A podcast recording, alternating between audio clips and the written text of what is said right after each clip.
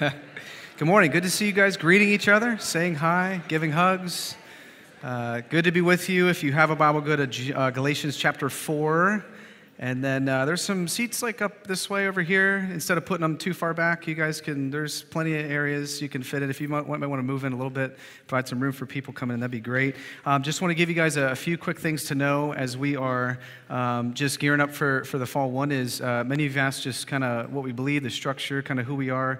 Um, uh, member class is really the best first step for you uh, to kind of learn who we are, how we're structured, what we do, how we operate. Uh, that'll be next Sunday at 1 to 3.30. Uh, you can register that online. Some of you guys have asked how. You can just go online and register. If you have technological uh, handicaps or need help with that, go to the information center. They'll help you get uh, set up with that. Um, also, the last uh, Wednesday of every month, we gather for corporate prayer and uh, the next one's coming up in three days, this Wednesday from 7:30 to 8:30, and uh, we hope to see you all there again as we seek God's face. Was a blessing last month. Pray it continues to be a real lightning rod for us as a church as we ask God to do only the things that we, He can do, and as we see Him show up and answer prayer, we're seeing it, uh, and it's so encouraging and so uh, life-giving. And so uh, our groups are going to be joining us, and then even if you're not in a group, I always say you can join too, uh, so that we could continue to grow as as a people, dependent on God. God. It's not natural, uh, it's not in us, which is why we have to fight hard for that. So we're believing that God will continue to do that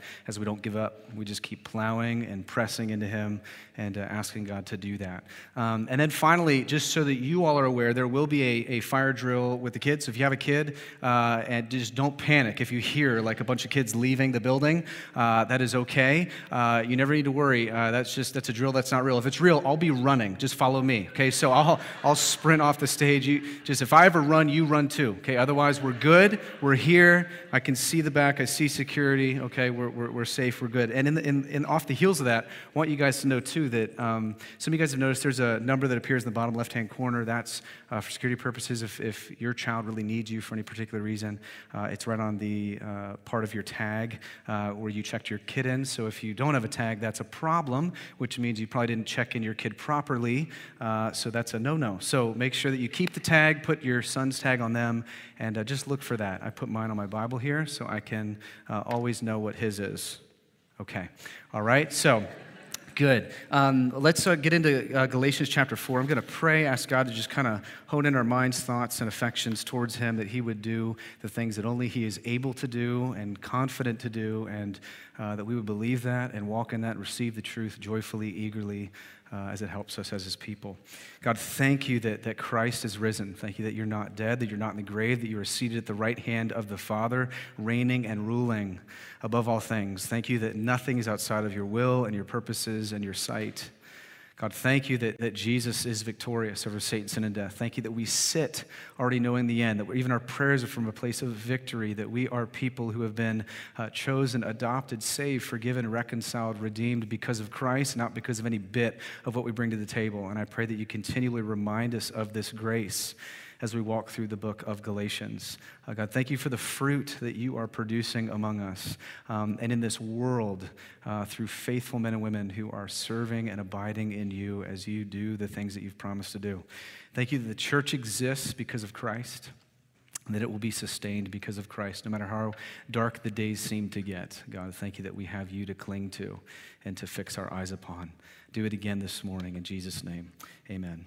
Amen. Uh, Galatians chapter 4. Now, as we jump into Galatians chapter 4, here's what I want to do just to kind of help you out and kind of give a, a little teaching moment. Um, uh, Galatians is basically uh, what we do here first is we kind of take books of the Bible and kind of plow through them line by line, verse by verse, chapter by chapter, because we want you to see all that God would want to say. We believe that we don't have to walk around with blind speculation. We've been given divine revelation in the scriptures. And so uh, we want to know what God has said. Now, now here's what happens is um, we normally is we create sermon series. So we say, hey, this is going to be broken up into 12 weeks. We're going to preach Galatians for 12 weeks. Look at these nine verses, these 12 verses, these 10 verses. And that's right, that's good, that's helpful, that's healthy. We should do that. We are eager to walk in that. Um, but the danger is, if we're not careful, is uh, we'll miss the forest from the trees, um, so to speak. And so here's what I mean. Um, when Paul was penning this letter to the Galatians, um, he was not thinking about church at Bergen in 2018. Um, I promise, uh, because Church at Bergen wasn't thought. Now, Jesus was thinking about Church at Bergen in 2018. Uh, the whole Trinitarian God had this in mind. It was his plan and his work, but, but Paul was not thinking that. Paul was writing to this particular people in a particular time, and they would prob- normally they would they would grab the letter they received from Paul, likely in a home that be where their gathering is, and there were no Xerox machines, there were no copy machines, they weren't making copies for everyone. Oh, you here, you get a letter, you get a letter, you get a letter. We didn't all have Bibles in our lap. He would someone would get up and they would read the letter in one sitting as to what Paul had laid before them. So it wasn't divided up into chunks, right? It wasn't divided into 12 week sermons. Now, I'm not saying we should do this. I'm just saying it's good to understand that as you get into this, because otherwise you can miss the overarching theme and it helps you learn how to read your Bible okay? And so um, we've been seeing that Paul is writing to these churches in Galatia that he first started and preached the gospel. People were trusting in Christ, they were getting saved, they were getting forgiven of sin, they were given new life in his name, they were indwelt by the Holy Spirit of God, and, and he uh, enjoys them, he pastors them. Then he leaves, he moves on to start new churches, and he starts planting these other churches. And what happened is, as he leaves, he catches wind of these false teachers who are going in saying, You should add this to Jesus or subtract this from Jesus. Jesus. And um, the danger was they were veering from the gospel. That's his whole point, is that you are made right with God through grace alone, by faith alone, in Jesus Christ alone. Okay, he, he's emphatic about it. He will not shut up about it. He will not stop about it. He wants you to get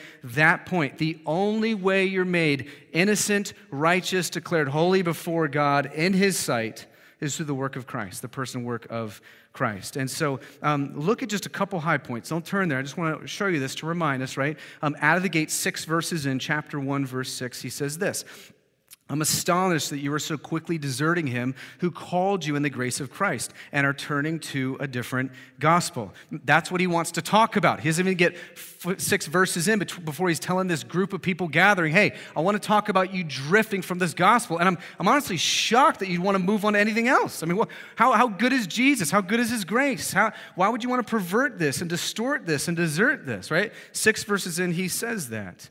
Chapter 2, verse 16, just a couple verses later, he reminds us we know that a person is not justified. That's the big theological term for to be declared right before God. We've discussed that. Um, he says, um, We know that a person is not justified by works of the law, but through faith in Jesus Christ. So we also have believed in Christ Jesus. He goes, uh, Just in case you forgot, um, I'm reminding you, or the whole point of my letter is that you're justified by faith, not by works works, that the merits of Christ, the works of Christ, the life of Christ, the death of Christ, the resurrection of Christ credited to you on your account so that you get to boast in Jesus and not yourself. You get to enjoy Jesus and not yourself. Jesus doesn't give you idolatry, He gives you Himself. He is the one you worship, He's the one you enjoy. He goes, I, I, just in case you missed it. Then He gets five verses later in verse 21 of chapter 2.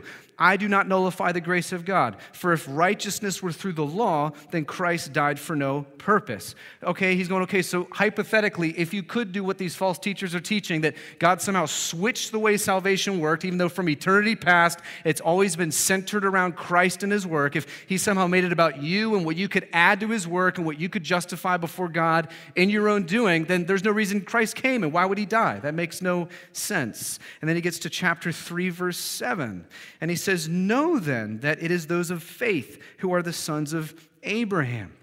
Sons of Abraham is another way of just saying those are who are the true people of God. Those who believe in the promise that God made to Abraham, right? That God, through his line, would make descendants who would make descendants who would have children who would have children, who ultimately the seed of the Messiah would come, Jesus Christ, who would forgive people of their sins. He says, The people of God are those who put their faith in Christ by faith. So, listen, we could grab a number of other texts. Just a quick overview shows you this. It shows you this clear, burden, emphatic reminding of Paul that we're made right with God, forgiven of sin, declared innocent and righteous by grace alone, through faith alone, in Jesus Christ alone. Now, here's why I'm doing that. Here's why I'm saying that is because uh, some of you, if you've been here since the first sermon, are going, man, I feel like I come and every sermon kind of sounds the same. It's because it is okay? It's because Paul will not shut up about grace. Like, he wants it to be so ingrained in your head. You want to know why he does this? Because you and I are so prone to forget. You're going to walk out these doors and immediately, whether it's you enter into work life, home life, family life, just neighborhood life, just just world life, you're going to be tempted in your heart to immediately begin to justify yourself before men and through others based upon what you think validates you and not how Christ has validated you in full in the cross of Christ. So he's like, I am not going to let off of this thing. I'm not going to let this go. I'm going to keep reminding you of this grace and how salvation happens. Now, he's going to go around it and, and, and at it from different angles, right? That's what we do. That's, the, that's, that's what, what's helpful in preaching. You take this same good message and you, and you attack it from different angles and you, you help learn it from different angles. That's why I love the Lord's Supper every week because we get to actually take the Lord's Supper remembering different ways that this meal nourishes us in the gospel, right? Um, but here's the other reason why I did that is because what I don't want is us just the, the, normal pattern of coming in and wow that was that was that was an encouraging sermon those were some good points like i want you to learn the to read the scriptures for yourself right? I want you to learn how to look at the scriptures and look at books of the Bible as, as people are preaching through them to go, oh, wow, now, now I'm learning how to read it. I'm learning how to see it. I'm learning how to study it. I'm learning what it's about. So, hey, in four years, if someone comes up to you and says, hey, uh, what's that book Galatians about? You're like, oh, man, it's about how you are justified by faith alone, not by works. Man, Paul will not shut up. Do you want to read it? Let's walk through it together to where you have a framework for it. Good? Okay, not a sermon, just a thought. Let's get into verse 21 of chapter 4. this week, he's going to use an Old, Old Testament illustration for this great exchange that takes place in the gospel of grace. He's going to, he's going to lay before you grace again in a different way, from a different angle. And he's going to use an Old Testament story. Um, now, now here's the thing: if you have read Galatians or you were reading to like keep up last week, I know that you got to this part and you're like, Paul, what in the world, right? Uh, this 21 to 31 seems like Paul is schizophrenic. Seems like Paul has kind of drifted off the trail. Uh, it's meaningful. I'm going to let the pieces fall and hopefully pick them up as best we can. Verse 21. Here's what Paul says: Tell me, you who desire to be under the law. Do you not listen to the law? For it is written that Abraham had two sons, one by a slave woman and one by a free woman. Um, so Paul continues to be brilliant, as Paul is, as only Paul can be, apostle of Jesus Christ, and he's writing this inspired by the Holy Spirit. He, he's, he's brilliant in subversively undermining the futility in going after the law or living in such a way by being under the law that you believe you are going to be declared righteous by your works, by your merits, by your acts. So he basically just says here in this very subversive way, reminds them that the law can't heal them. He goes, Hey, even you who are under the law, that means those who are trying to obey the law as a way to be made righteous before God. He goes, Even you know you don't keep it. Even you know the, the inner workings of your heart. Even you know that just yesterday you broke a command. So, how silly is it that you still believe that you could somehow earn the righteousness of God other than through faith in the work of Jesus Christ. But then he basically contrasts these two situations. So, so he says, For it is written that Abraham had two sons, one by a slave woman, one by a free woman. Okay, let's, let's go back. Uh, historically, just for a moment, to when God calls Abraham. Uh, God calls Abraham when he's 75, and he makes this promise Genesis 12 hey, um, you're going to have descendants um, your wife Sarah is actually going to conceive and have a son. And through his line, this Messiah, this Redeemer that everyone's been waiting on since Genesis 3, the promised seed who would crush the head of Satan, even though his heel would be bruised, it's going to come through your line, right? He's 75. You're going to have descendants. His wife's barren. You're going to have descendants. Ridiculous promise. Any one of you in this room, if you're 75, you're going, that's insane. That's insane. If God said, hey, uh, even though your wife is barren and you're 75, hey, this is when I'm going to flex my glory. Uh, this is when I'm going to do my work. See, imagine, see, see, in our culture, we think age 75 is when we're winding down, right? I mean, this is when kids are out of the house, kind of empty nester phase, Lord willing. We're growing with grandchildren. We've got these things, kind of retirement has hit. We're, we're doing whatever we're doing, and God's going, no, this is when I'm getting started. I'm going to do the supernatural, not the natural. I'm going to do something that's going to blow your mind. I'm going to remind you, because this whole letter has been about you can't, God can right? It's a whole letter of Galatians. In the grace of the gospel, you can't, God can. You want to write that as like a tag for Galatians? It's what it is. You can't, God can. That's the whole scriptures, by the way. You can't, God can, God did, right? In Christ. So here he's got this, and he's he's got this message from God. He's he's waiting, he's 75. But here's what's amazing God doesn't immediately answer the promise that he gave to Abraham. In fact, Romans 4 says he wanted to wait until Abraham was as good as dead So it's like 75, that's impressive. I'm God. Let's let you live a little longer. Uh, keep growing in age, man. I am going to do this thing so that everyone would go, no way. How awesome is God? How awesome is God? So Abraham gets to 85, still doesn't have kids. I mean, think about this a decade right? I mean, God still hasn't seemed to come through on his promise. At 75, he was promised, man, we'll have this child and descendants. And, and meanwhile, his wife, Sarah, who's like, um, hey, I'm the one giving birth. I'm getting a little impatient over here. Like, like, this thing isn't really coming through when I thought. So she devises her own plan. How many of us do that, right? Uh, God isn't coming through. God's not doing what he said he would do. God isn't operating or, or showing up in this realm, so I'll just take control. I'll do it my way, right? I'll take this detour. And so she has the brilliant idea that was sarcastic of devising another plan, even though she knows the promise God made, says to Abram, Hey, um, why don't you just marry our old, our, our maid Hagar? Why don't you conceive with her? Um, now, this actually was not abnormal in culture. Uh, legally, he could do that. It wasn't an uncommon practice, but it definitely wasn't a wise practice. And it definitely was not what God intended. It's definitely not what God wanted. And so Hagar gets pregnant with Ishmael right? So, so Abraham and, and Hagar conceive Ishmael. Okay, th- then you've got Abraham who's about 99, and God comes to him. And, and what mercy is this? In his disobedience, he's still faithful to his own promise. He says, Hey, Abraham, uh, remember the promise that I made to you? That it's going to happen now. Hey, Sarah, remember the promise I made you? It's going to happen now. I love it. Despite you, despite your disobedience, despite your ignorance, despite you trying to take matters into your own hands, God is overruling, right, their bad decisions through the glory of his name to flex his own might and show, hey, when I make a promise, it's going to happen. Not because you're great, not because you're strong, not because you're good, but because I made a promise coming off of last week, right? That's why we trust God. We don't trust Him because we're helping Him uphold what He says. What He says He will do because He's God. So, so here we see that, that there's this amazing reality. Here it's going to happen, and God's going, it's going to be an absolute miracle. It's going to be supernatural, not natural like with Hagar, where you try to make it happen in your own ways. And it's going to be so crazy. You know, I'm going to make his name Isaac, which means laughter. So people are going to go, no way, shut up. Like, this is insane. People are just going to laugh about it because it's so miraculous. It's so stupendous. It's so mysterious. It's so divine. It's so good. And so they have a son, and his name is Isaac, when I think Abraham's about 103. And they conceive Isaac. And then what happens? Ishmael gets jealous, starts kind of teasing Isaac at the ceremony and other things. And eventually they kick Ishmael and Hagar out of the house. That's basically the story. And here's what he's going to say in verse 23. This will hopefully catch us up to speed. But the son of the slave, that's Hagar, was born according to the flesh, while the son of the free woman was born through promise. Now, you should start to be able to see where Paul's going with this. Because if the whole text of Galatians has been, you can't, God can, what he's trying to do is remove from you any confidence in your flesh, right? He's trying to remove from you any bit of you that would say, No, I participated. I get to boast a little before the judgment. He's trying to strip from you any possibility, any inkling, any, any way that you would want to say that I have done this. Your confidence in the flesh, he's trying to eradicate. So he says, The child born of the slave woman was born by the flesh, meaning you didn't really need God's help for that. Obviously, God is the author of all life. But he goes, I mean, you just try to do it your own way.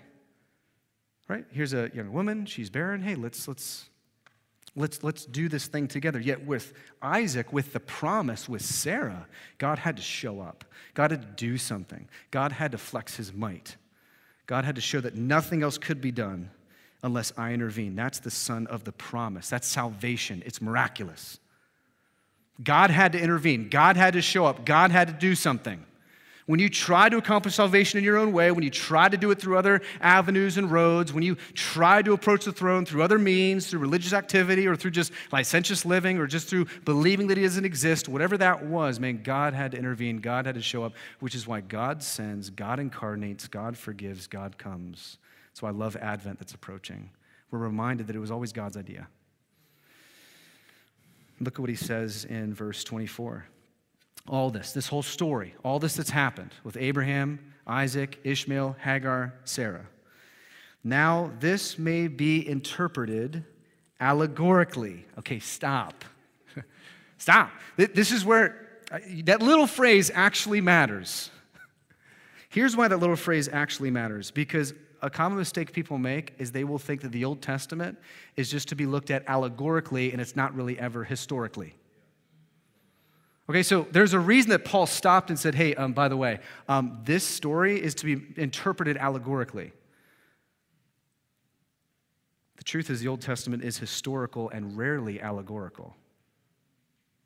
So, so this is the danger when we look at our Bibles, right? See, see, allegory will just say, well, it's just a story. It teaches us a moral lesson about God and about us. Okay? This is this is so common, right? David and Goliath, right? You got David and Goliath, man. You see that story. It's more allegory. It just kind of teaches you about something. So, hey, hey, um, God can help you slay your giants. So, all the things that you hate, man, He'll bring them down. Just put them in the sling, believe, stirs, sling, let go, hit them in the forehead, watch them fall. You're victorious in you. No, uh, David and Goliath is about David being a type of Christ, a shadow that points us to, man, you were dead in your sin. You couldn't get out. You had no way of escaping. The giant of Satan, sin, and death came before you. Christ stood in your place, and He defeated the giant, made him fall so you could walk in victorious living, right? It's always on Christ. It's not on you, not about what you do. So this is to be interpreted allegorical. Not every story, but the Bible will tell you when.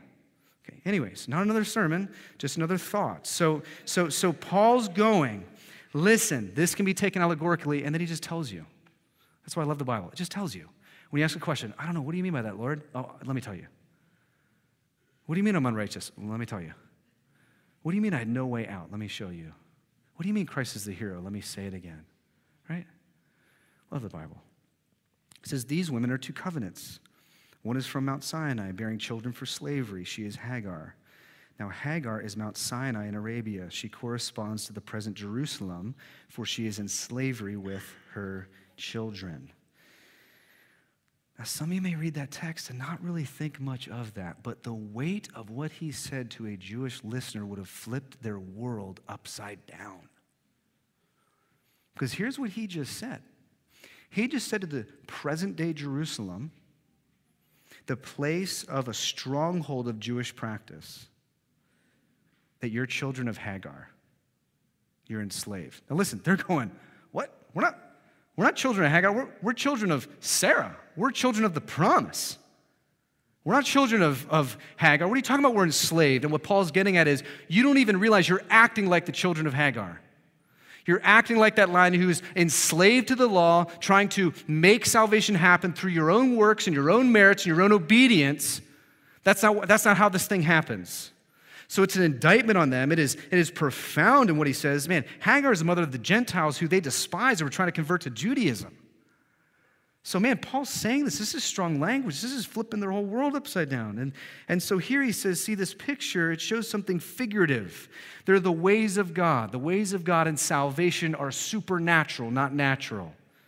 They're not like Hagar, where you're just going to continually try that cul de sac of activity, believing you can get yourself out of enslavement only to be kicked out of God's house time and time again. What you need is to rely on his promise, which came from Isaac through Christ, where you see in Sarah, just like he supernaturally gifted a child into the womb of Sarah, he will supernaturally gift the Holy Spirit into the heart, mind, and soul of the Christian who would trust in Christ and his glory.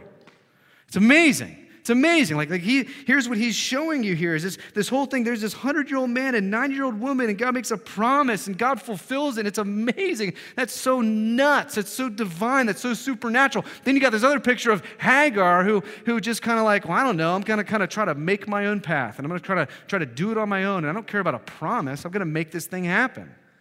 I'm going to work this thing out. I'm tired of waiting on God. It ends in heartbreak and folly every time, doesn't it? With us and with Hagar and Ishmael. So he says, Don't you understand? This is more than a story about two boys. It's about salvation, it's about grace, grace in the gospel. I haven't drifted from the script. I'm using an illustration that you're well aware of to remind you of the seriousness and beauty of grace. So Paul is showing how this shows salvation.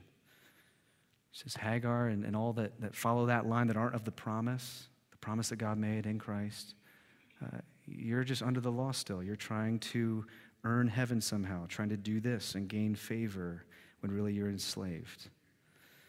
See, this is what's awesome. The children of the promise, those of us who believe in God's work through Jesus Christ on our behalf, It's all about him. I mean, was it really about how awesome Abraham was? That he could somehow figure this thing out? No, he, he unbelieved the whole way. Well, was it actually about how awesome Sarah was at 90 that she could just somehow make a life be created? No, it was how awesome God was. It was all about God. It was all about how good He was. No, it's about God saying, Watch me do the impossible that you could never do by your strength, by your works, by your abilities. I'm going to create a way in Christ, and my spirit will come into you just like that child came into the womb of Sarah. Verse 26. But the Jerusalem above is free, and she is our mother, for it is written, Rejoice, O barren one who does not bear. Break forth and cry aloud, you who are not in labor. For the children of the desolate one will be more than those of the one who has a husband. Just rips this off of Isaiah 54. It's with the nation of Israel, they feel like their dreams are dashed. All these other armies are rising up, these great nations are rising up. They feel like they're not what God promised they would be. They thought they'd be this great nation. It doesn't look like it'll come to pass. And Isaiah reminds them when you're weak, when you're barren, he's really awesome. When you think there's no way, God makes a way. Uh, when you realize your inability and your futility in your own, that's when God's glory shows up. That's when his salvation tastes sweet. That's when God decides to show you his power and his might. Do you see what Paul is doing? He's relentless in removing from you and I any confidence in your flesh. No, it's when you're totally weak that he's strong. It's when you realize, man, man, I have the ceilings right here. I can't get past it. I, mean, I can't find satisfaction. I can't find joy to the full. I can't find forgiveness of sin. I can't find any way to appease a deity if he exists in unapproachable light, infinite perfections. I have no way of making myself right across this chasm. And he goes, That's right. That's right. It's when you're barren. It's when you're weak. It's when you finally lay on the floor with hardly a breath left in your lungs that you admit Christ needs to come by and save me.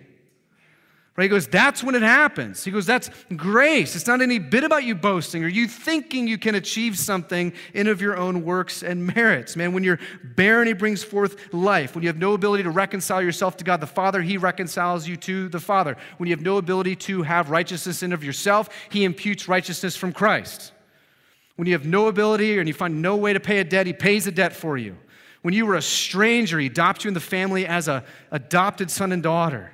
When you're an enemy, he makes you a friend. It's the good news in the gospel. Verse 28 Now you, brothers, like Isaac, are children of promise. But just as at t- that time he who was born according to the flesh persecuted him who was born according to the Spirit, so also it is now. Paul's riding the coattails of last week with this mind blowing exchange that happens when you go from a stranger of God, thinking enslavement is good and free and life giving, to being adopted as his son and daughter, and no longer looking at the judicial gavel being brought down, which declares you holy and spotless and blameless, but also getting to call him dad. You're a child now of this promise, like Isaac. It's about this promise and all about you being children. Are you aware of this? This amazing exchange of grace where Jesus takes our unrighteous life and gives us his righteous life, where God promises to move us from stranger to child. Here's the thing about this, because he's showing here that, that I mean, your flesh used to persecute you, right? That's what the law does. It just persecutes you. You're not going to find any healing there. Those of you in, in moments of, oh man, I, I feel like I, I, I fell and I, whatever, you immediately revert to moralism, which doesn't heal you. It was never meant to. It's actually meant to inflame and exacerbate your problem, to show you need Christ. So you lean to Christ to heal you, not your morality to, to heal you. And, and here's what he's showing that, that used to persecute you, and he says, it persecuted him who was born according to the Spirit. In other words, until you're born of the Spirit, that thing is going to constantly pester you. You're going to constantly want to be broken free. And what I've found is you're only broken free when you learn the exchange of I'm a child of a promise and not simply he's a just judge that declares me righteous. Here, here's what I mean it is absolutely good, right, holy, beautiful to have an understanding of justification. You have to. You have to. And, and if you've been coming for any length of time, we talk about it all the time. That, that God in the judicial court, right, says, I see your alienated, hostile mind doing evil deeds, and I am going to take the spotless, blameless, above reproach, holy life of Christ and credit it to you. That he will actually become as an enemy of God. Not being an enemy of God, become as an enemy of God, so that we who are enemies of God will be made his friends. So you see that amazing reality. The just judge who's good and right. We deserve wrath, we deserve punishment.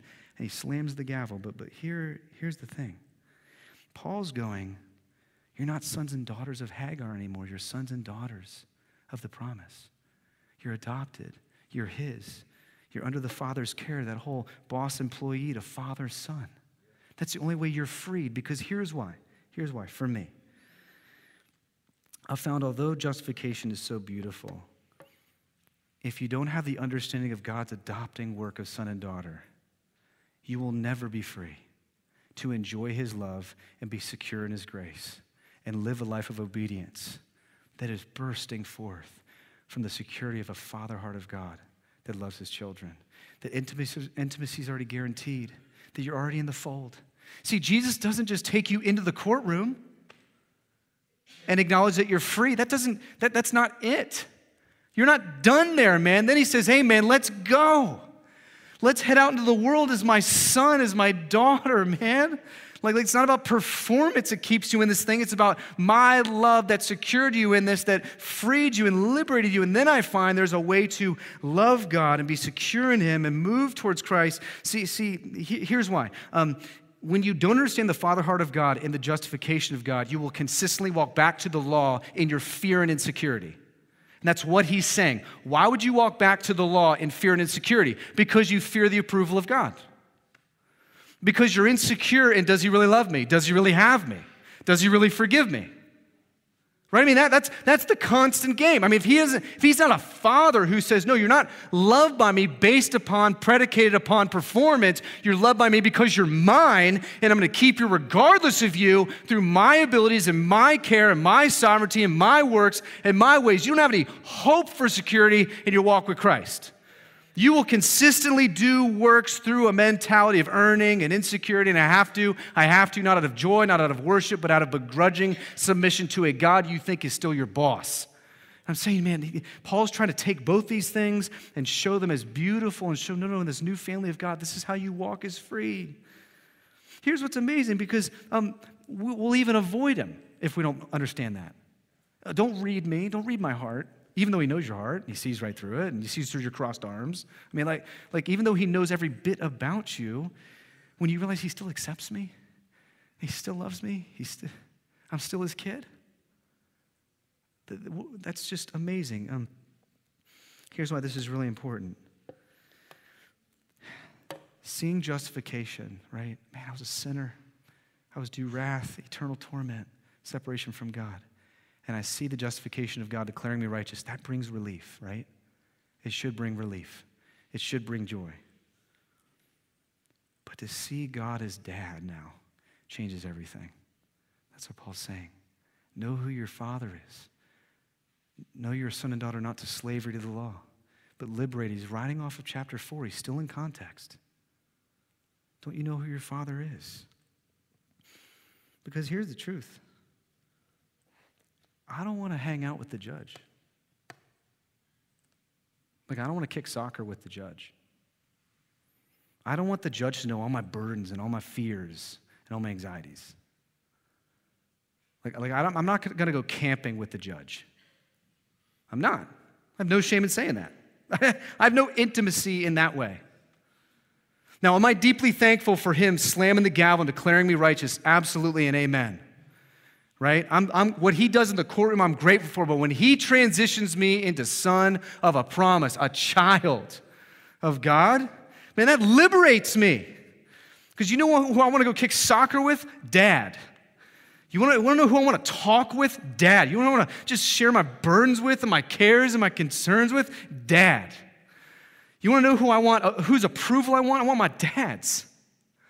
You know who I want to just be able to, to be able to talk about life and understand his ways, understand what's, what's dangerous and what's not dangerous, and how do I walk in, in freedom, and how, how do I find you know, healing and hope? And man, I want my dad to tell me that.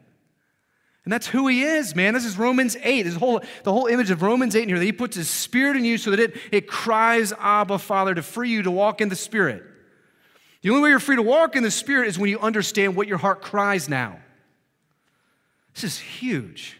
So many of us solely live in justification right? But not into the adoptive love of the Father heart of God. Both are massively important. And you can't have one without the other. But he's tethering something together here that is so beautiful. And this is what's amazing. On top of adoption as sons and daughters, he, he doesn't adopt you as the black sheep of the family. You ever felt like that? I got to hide that one. And brought him in. Mike Reed's going outside, right? Going to keep you in the, in the old house above the garage. Stay there. You're not quite adding up to what I thought. You know, God's in the business of rescuing troubled kids. Man, He's in the business of, of rescuing kids that have behavioral issues. Because that's the only kind that He saves. He's in the business of going out and finding the weak and the frail and the imperfect. That's the kind of kids He adopts.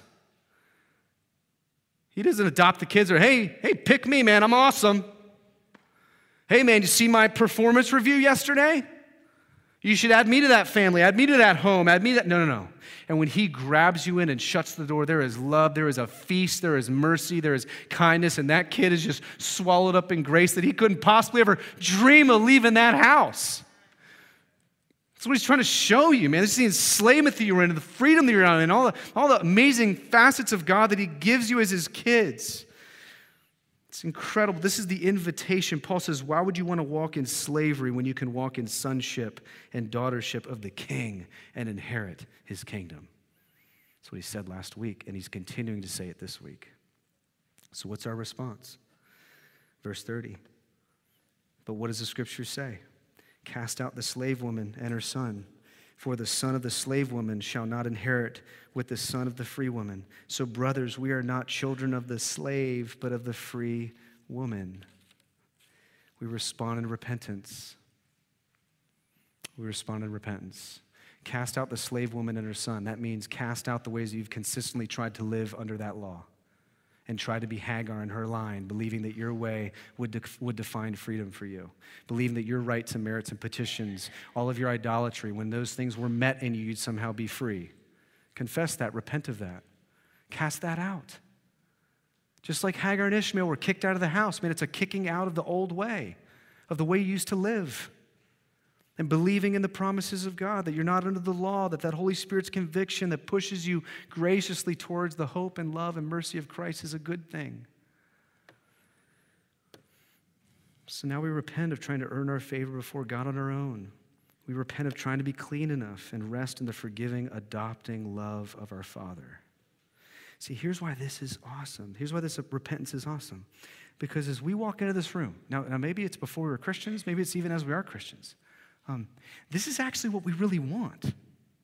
Like, we want a God who's big enough, a God who's sovereign enough, we want a God who's big enough to pray to, a God who's big enough to, to save us, a God who's big enough to die for, a God who's big enough to obey. We want a God who's big enough. So, I mean, this God is massive. And we come in here and we go, okay, I'm listening because I want to hear of a Jesus who will give me all my idols. So, we want prominence, we want prestige, we want identity, we want power, we want all these things. And what happens is we come in and go, okay, let me hear about a Jesus who will give me all those things, and he gives you himself. He doesn't give you your idols like you want, He gives you Himself. And now you repent of all the ways you worshiped all these other things that were of such less value, that were trinkets and toys, that were not gods that could hold up under the weight of this world. How in the world is anything else going to help you on your dark night of the soul? Like, we're all going to suffer. We're all going to have hard days. We're all going to have hard nights. We're all going to go through trials and temptations. Jesus promised this would happen. Just talking with a brother um, right at the 915, man, just going through difficulty, going, remembering that Jesus promised us this would happen. With persecution from the world and people thinking we're nuts and saying we're crazy and bigots and this and that. Man, Jesus said that would happen. So, so what's going to help you in that moment of darkness when Jesus is here just to give you your idols? You're left naked climbing a mountain with a Speedo on Mount Everest. That's what you are with nothing but a rope. That's where you find yourself. And God in Christ comes and he says, Have Jesus Christ, my son. Jesus is not a means to an end, he's the means and the ends. So that in your darkest night, you have Jesus. So I repent of all these other things that I want. I repent of the prestige I want, the power I want, the fame I want, the identity I want, because I have it all as an adoptive son and daughter in the kingdom of Jesus Christ. He secured me, He has me. See, this story really just drives our hearts to one central place the reality of this great exchange and the profound new identity it creates in us. That's what Paul just said in 10 verses. This amazing exchange that he takes our unrighteous life for his righteous life, that he saw us trying to make a way when there wasn't a way. And he reminds you of his promise. Hey, I promised I'd do this. I promised Christ would come, and he did. Be secure me as your father and justifier. Athanasius, early church father in the fourth century, Martin Luther, the great reformer in the 14th century, they both called this the great exchange. This amazing reality that happens in Christ, where we were enemies and became sons and daughters and friends. Gandhi said this. He said this famously, and he said it wrongly. He said, I could accept Jesus as a martyr, an embodiment of sacrifice, and a divine teacher. His death on the cross was a great example to the world. But that there was anything like a mysterious or miraculous virtue in it, for example, him redeeming us from the curse of the law by becoming cursed.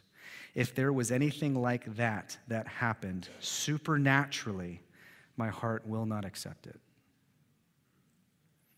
To Gandhi, Jesus' life and death was no different from Russell Crowe's death in The Gladiator. It's inspiring, it's arousing, but at the end of the day, that's all it is. It doesn't have any mystery or power to it. Doesn't have any life to it. Nothing else really happened there. It was a good example. It's stimulating, and that's it. And Paul is going, no, no, no, no, no. Paul's going, no. The very heart of what happened in Christ's life, death, and resurrection was miraculous and mysterious in this exchange, like Abraham and Sarah. It was divine, it was supernatural, man. God had to show up. His life, death, and resurrection is anything but just something cute to look at or examine. And there's power in that thing.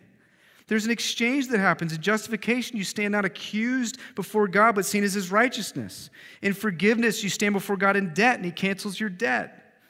In adoption, you stand before God as a stranger, and you're made a son and daughter. In reconciliation, you stand before God as his enemy, and you're made his friend. In redemption, you stand before God as a slave, and you receive freedom. Man, the past may explain you, but it no longer defines you at all. Man, all tribes, tongues, nations under Christ the head. Man, he's awesome. He is a supernatural. How in the world could this happen? He has to intervene. We couldn't intervene. That's the gospel of grace. It's the whole Bible. That's what Paul is trying to emphatically remind them of in this text. That he supersedes every other name, that his name is to be praised, that his name is to be worshiped, and his life is the life that's lived through you. Like this is the one that indwells you, the one who exchanged his life for yours. And it's mysterious and it's supernatural and it is powerful and it is profound. And you could not do it on your own. That's why this is what I want us to understand. Christian maturity, you growing in the likeness of Christ, has nothing to do with your position in Christ. Because if you think growing in Christ changes your position before God in justification, you will spend your entire life trying to make God like you. And until you understand a justification, he turned to God, righteous, holy, which he still is, and Father, too. That I also get that.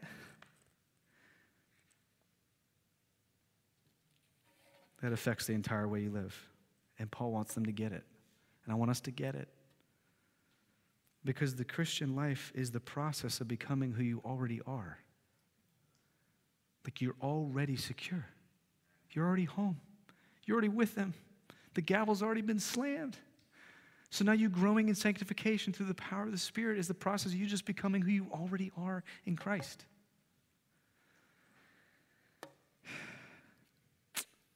Second Timothy, um, Paul ends. I'm ending. Paul ends. He he says this amazing thing to Timothy, a young pastor who pastored Ephesus, church in Ephesus, and uh, he writes this this young pastor who, man, he's confronted with people think he's he's just too young to be a pastor. They think he's got weird doctrine. He's just getting all tied in knots. And, and Paul's exhorting him, he's encouraging him. And, and he says in chapter two of the second letter he writes to him, he talks about fanning the gift of flame that's in you.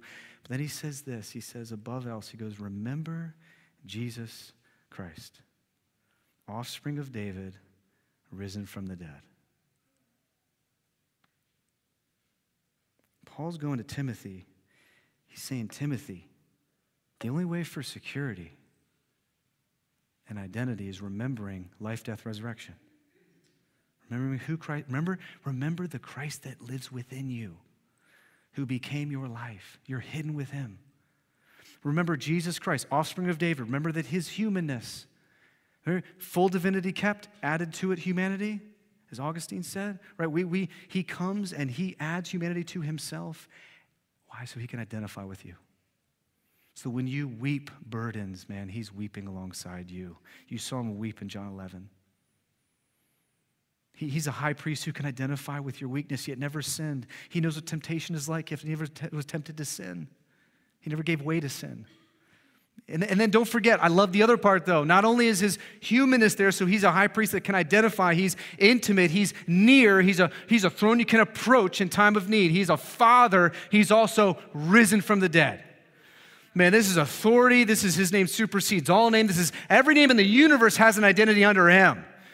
And anyone who gets into his family gets clothed with his sonship and daughtership. They inherit what he has. We were co heirs last week. You get to enjoy all that Christ is and has. Your identity is finally and fully wrapped up in that. So he's saying, Remember, Timothy. Paul says to the Galatians, Paul says to us, Jesus says to us, Remember who you are. You are from what line? The promise in Isaac. Remember that God had intervened. It was supernatural, it was amazing. You should never grow weary of awe that God lives through you. It's his point. See, see, the Christian life is probably less of us living our life for God and more God living his life through us. To ask him for help to believe that. Father, there's so much in this text that is confusing and helpful and I pray that your spirit would just continue to help us understand who we are first in the person and work of Jesus by grace through faith in Christ alone and that God, you give us hearts of obedience to follow you and love you, seeing justification and seeing sanctification and redemption and reconciliation and all these beautiful facets. God, every part of your work in the gospel is necessary for us to understand and, and to walk in as free sons and daughters of the King. God, forgive us to try to, trying to earn what you've freely given us in the gospel. Forgive us from trying to act like children of Hagar. Forgive us for believing that prestige and power and fame and prominence can be found outside of Christ. Forgive us for approaching Jesus to have our idols and not have Him. God, help us to repent and to cast that away, you say in verse 30. To cast out Hagar and her son that wrong belief in our hearts. It's believing a wrong gospel. God, would you remind us of who resides within us and who is for us?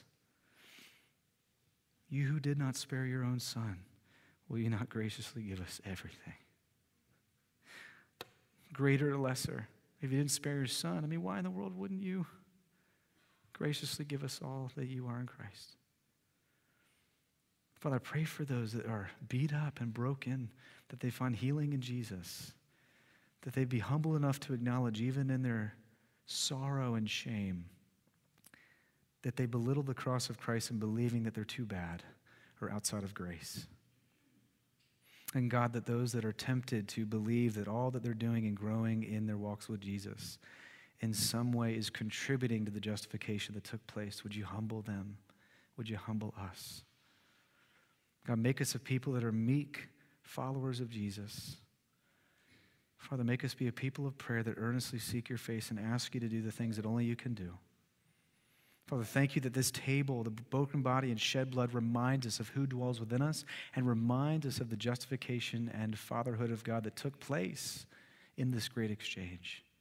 But we enjoy that this morning. In Jesus' name, amen.